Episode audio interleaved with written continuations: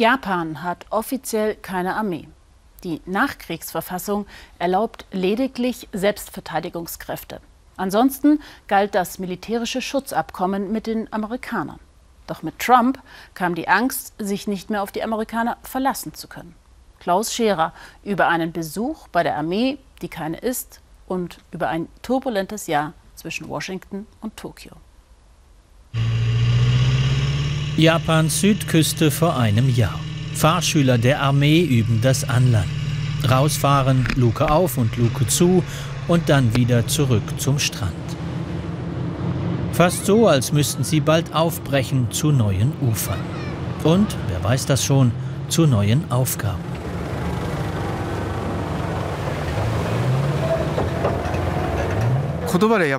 Es ist wichtig, die Soldaten zu schulen, sagt uns der Ausbilder. Einer ist Fahrer, einer Steuermann. Es ist nicht immer leicht, aus ihnen ein Team zu machen. Dabei kämpfen Japans Soldaten stets auch an der Inlandsfront. Denn offiziell hat Japan gar keine Armee, so steht es noch immer in der pazifistischen Verfassung. Und nach dem Willen vieler in Japans Bevölkerung soll das auch so bleiben. Ich habe hier als Kind Muscheln gesammelt und war schwimmen. Ich möchte nicht, dass wir hier Krieg spielen. Deshalb bin ich gekommen und protestiere mit. Wie fühlt sich das eigentlich an, für Streitkräfte zu arbeiten, die es nicht gibt, fragen wir den Ausbilder.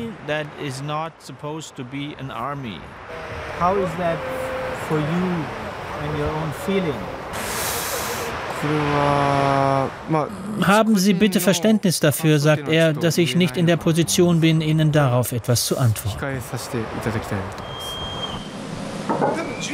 Sein amtierender Truppenchef demonstrierte derweil neuartige Kampflaune.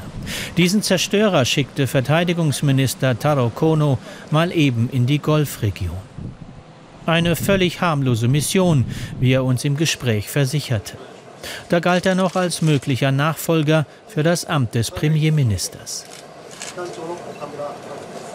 Drängt Japan auf eine aktivere Rolle auf der Weltbühne? Wir schicken den Zerstörer nur in diese Region, um Informationen zu sammeln, damit unsere Handelsschiffe dort sicher durchkommen.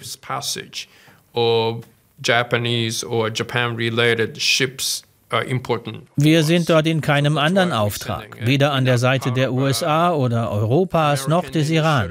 Wir sind dort allein auf eigene Initiative. Ist das nicht riskant? Im Konfliktfall wären Sie mittendrin. Warum sollte das passieren? Na, wenn alles so friedlich ist, warum senden Sie dann ein Kriegsschiff? Wir brauchen nun mal sichere Schiffsrouten für unsere Ölimporte. Davon hängen wir ab. Deshalb sammeln wir Informationen dazu. Was ist daran falsch? Ein völlig harmloser Einsatz also? Es gibt Sachkenner, die über Japans Wortakrobatik bis heute schmunzeln. Der Experte für US-asiatische Beziehungen, Glenn Fukushima zum Beispiel. Das musste der Minister natürlich so sagen. So wie der frühere Premier Koizumi, der einmal antwortete, wo Japan seine Verteidigungskräfte hinschickt, da ist für uns schon allein deshalb keine Kampfzone.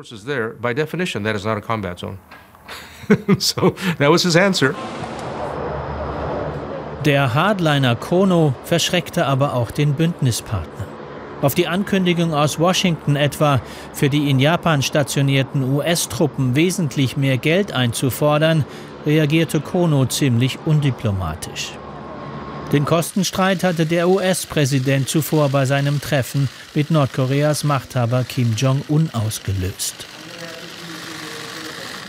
Wir werden gemeinsame Militärübungen mit den Partnern stoppen. Das spart uns eine Riesensumme Geld, verblüffte Donald Trump damals auch andere Verbündete. Es sei denn, die Partnerländer zahlten mehr.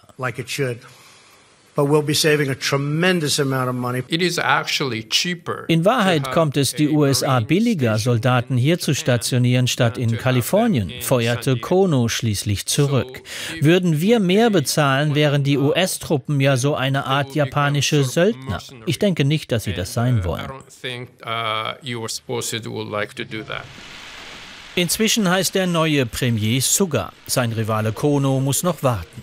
In Telefonaten mit Washington geht es mehr um Japans unbewohnte Senkaku-Außeninseln, die China auffallend laut für sich beansprucht. Und der Ton zwischen den Partnern ist wieder verbindlicher.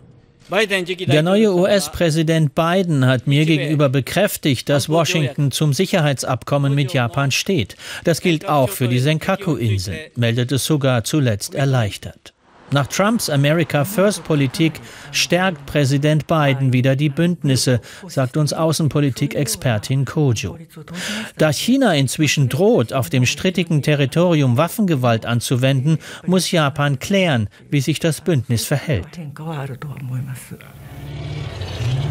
Droht Japans Panzertruppe also doch bald der Ernstfall, jenseits aller Theorie?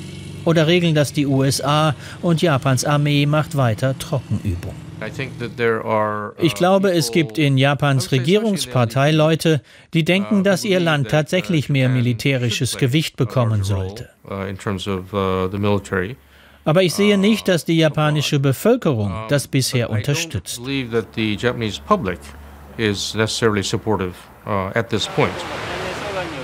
Die jährlichen Planspiele müssen übrigens jeweils pünktlich zur Badesaison abgeschlossen sein. Das haben die Anwohner durchgesetzt. Das reicht aber laut Ausbilder für das Übungsziel. Das sind Fahrzeuge, die keiner alleine bewegen kann, aber in den Einheiten hat bisher alles gut geklappt und wir sind eingespielt. Gerät und Truppe also in guter Verfassung wäre da nicht eben die Verfassung. Japans Selbstverteidigungskräfte, de facto eine der teuersten Armeen der Welt, kreuzen also weiter im juristischen Niemandsland.